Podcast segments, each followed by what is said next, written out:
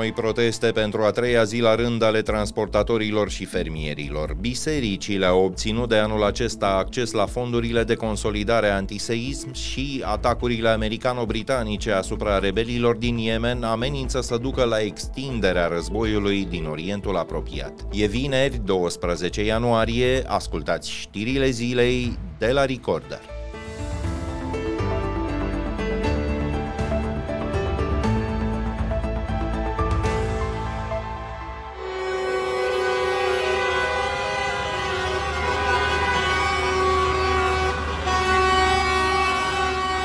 A treia zi la rând de proteste ale transportatorilor și fermierilor, marile orașe au fost din nou punctele cheie. Cei care plănuiau să se strângă în București în fața guvernului s-au reunit azi la Afumat și Chitila în județul Ilfov. Forțele de ordine au instituit filtre la intrarea în capitală, în Brăila, la Cluj și la Timișoara, între altele au avut loc de asemenea proteste. După masă, o delegație a protestatarilor a fost primită la Palatul Victoria până la sfârșitul săptămânii viitoare ar urma ca cei nemulțumiți să discute cu conducerea autorității de supraveghere financiară.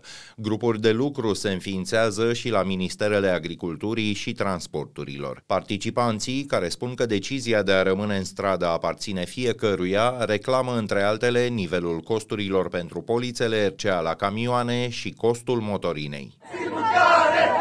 Nazismo care! Nazismo care!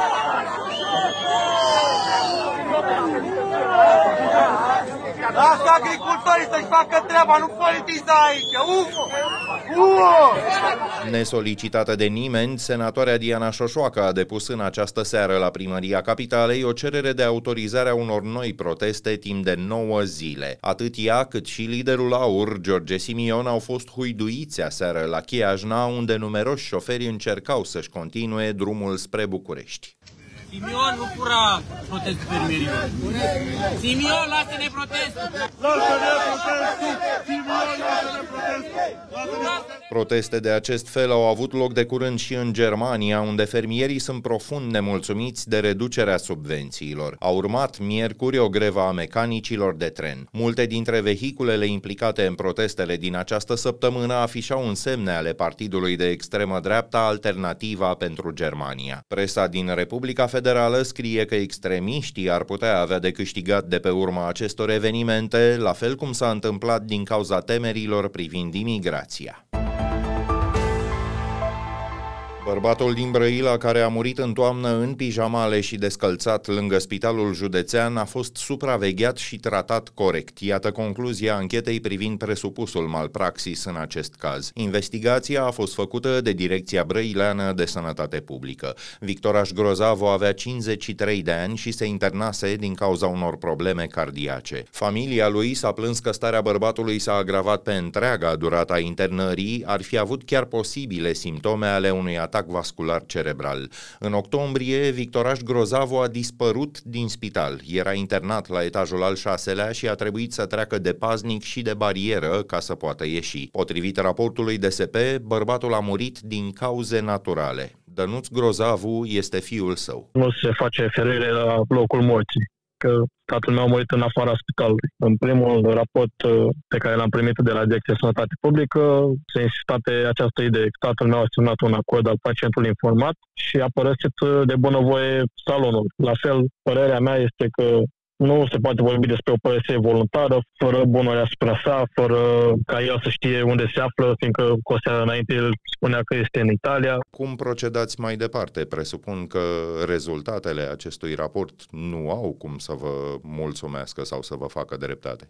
Singura cale care mi-a rămas este concluzia uh, anchetei lansate la Colegiul Medicilor și partea penală privind neglijența în serviciu. Este deschis un dosar la Poliția Municipiului Brăila și este în desfășurare, din câte știu. Dar toată această succesiune de evenimente spune că oficial nu e vina niciuneia dintre instituțiile implicate în acest caz. Am înțeles bine? Da, asta este concluzia Comisiei de Etică a Spitalului și a Direcției Sănătate Publică Brăila, respectiv Comisia de Malpraxis din cazul acesteia. Rămâne în urma acestor demersuri pe care le-ați făcut dumneavoastră până acum demiterea directoarei Spitalului Județean din Brăila și cam atât. Da, în momentul de față doar atât, dar nu este o măsură care mă încălzește cu ceva. Doamna manager nu cred că a fost implicată în tratarea tatălui meu.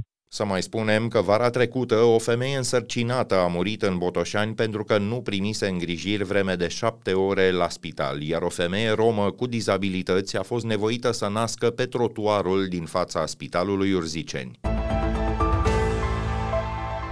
Recent promulgate de Claus Iohannis, câteva schimbări ale legii menite să reducă riscul seismic le permit bisericilor să obțină bani pentru consolidare. Sumele se alocă din Programul Național de Specialitate, dar regulile sunt altele. Organizația neguvernamentală ReRise observă că la împărțirea banilor, intermediari e Secretariatul de Stat pentru Culte, iar lăcașurile sunt beneficiari direcți ai finanțării. Altfel spus, banii publici se pot împărți fără un proces de achiziție publică. Numai departe de luna trecută, Recorder a arătat cum doi arhiepiscopi ortodoxi acceptă mita și traficul de influență ca metode prin care s-ar putea obține finanțare pentru biserici, din fonduri distribuite tot de Secretariatul de Stat pentru Culte. Inginerul constructor Matei Sumbasacu e directorul organizației ReRise. Bisericile nu sunt o instituție publică și nu se supun legislației de achiziții publice. Făcând o paralelă, nici asociații de proprietari, nu așa, nu sunt instituții publice. Tocmai de aia beneficiar, și asta scrie în lege, este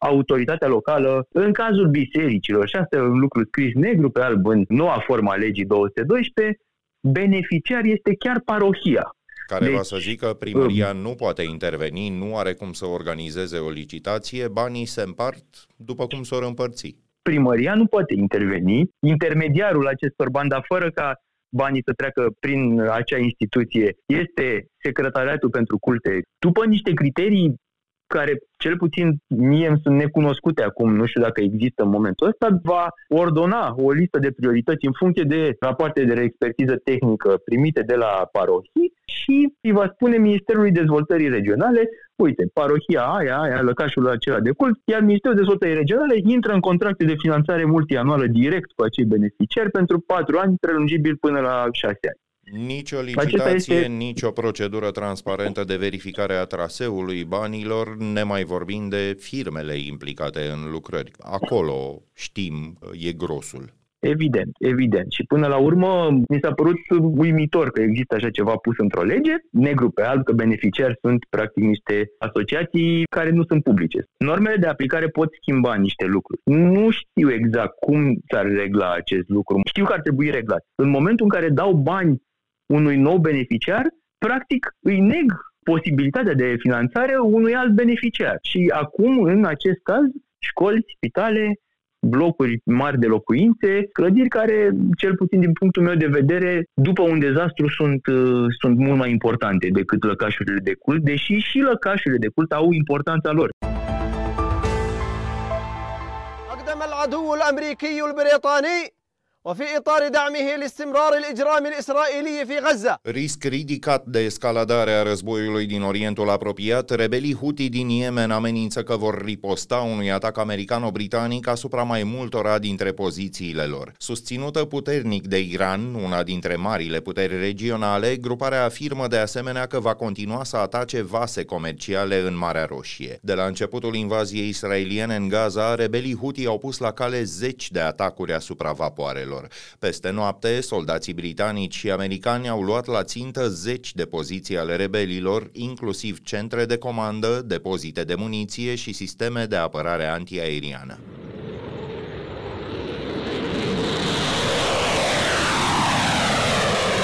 Înființată în anii 90, gruparea rebelilor Houthi poartă de aproape un deceniu un război împotriva autorităților iemenite și controlează în prezent o bună parte a țării, dar și coasta Mării Roșii. Din cauza atacurilor din ultima vreme, marile companii de transport maritim nu mai navighează în regiune. Prețurile petrolului au început deja să urce, iar odată cu ele sporesc temerile privind inflația pe glob. Aproape 15% din comerțul maritim mondial trece prin Marea Roșie Roșie, legătura cu Mediterana prin canalul Suez e cea mai scurtă rută maritimă dintre Europa și Asia. Asistența militară acordată Ucrainei de Statele Unite a încetat complet, anunță Casa Albă. Administrația Biden dă vina pe lipsa unui acord în Congres în această privință. La Washington continuă totuși negocierile cu privire la un pachet de ajutor de peste 60 de miliarde de dolari. Democrații controlează la limită Senatul, iar republicanii Camera Reprezentanților. Partidul lui Donald Trump condiționează acordul de adoptarea unor noi măsuri de securitate la granițele Statelor Unite, mai ales la cea sudică. Premierul Marii Britanii, pe de altă parte, a ajuns astăzi la Kiev. Rishi Sunak a anunțat majorarea sprijinului acordat Ucrainei anul acesta de către Regatul Unit. Fonduri de 2 miliarde și jumătate de lire sunt destinate mai ales cumpărării de drone militare. Rusia a intensificat din decembrie bombardamentele asupra Ucrainei în condițiile în care și ajutorul european pentru țara vecină e în suspensie. Premierul Ungariei, Victor Orban, a blocat blocat adoptarea unui pachet de asistență de 50 de miliarde de euro.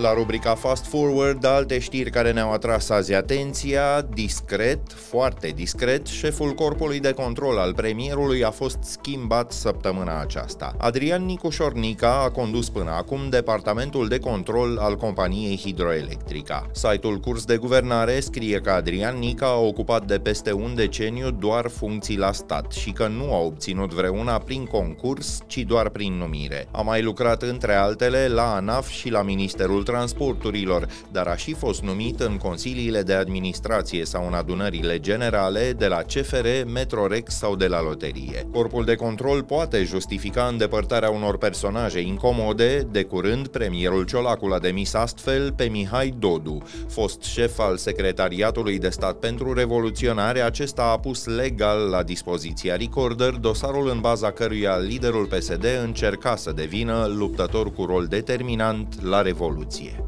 Aspectul fizic și îmbrăcămintea elevilor sunt primele motive de hărțuire în școlile din România, așa spune Ceaba Astaloș, președinte al Consiliului Național de Combatere a Discriminării. CNCD a făcut o cercetare la nivel național în ceea ce privește respectarea dreptului la demnitate umană în învățământ. Dintre petițiile primite anul trecut, aproape 100 făceau referire la acte de discriminare.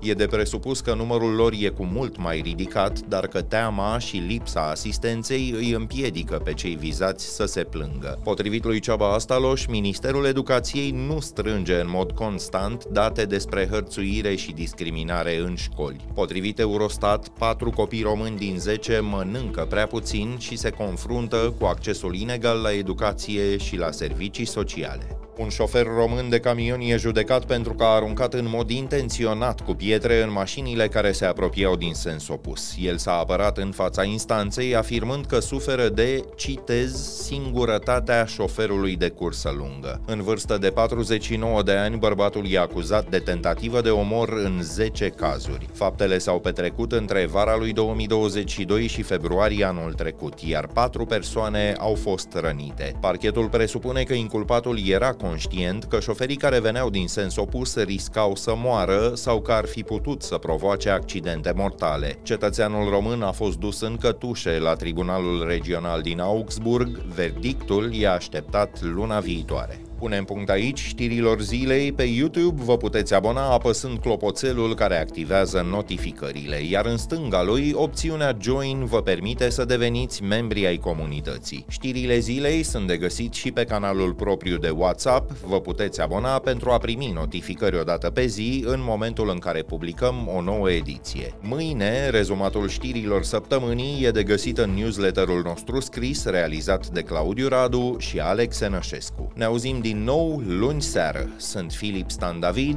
toate cele bune!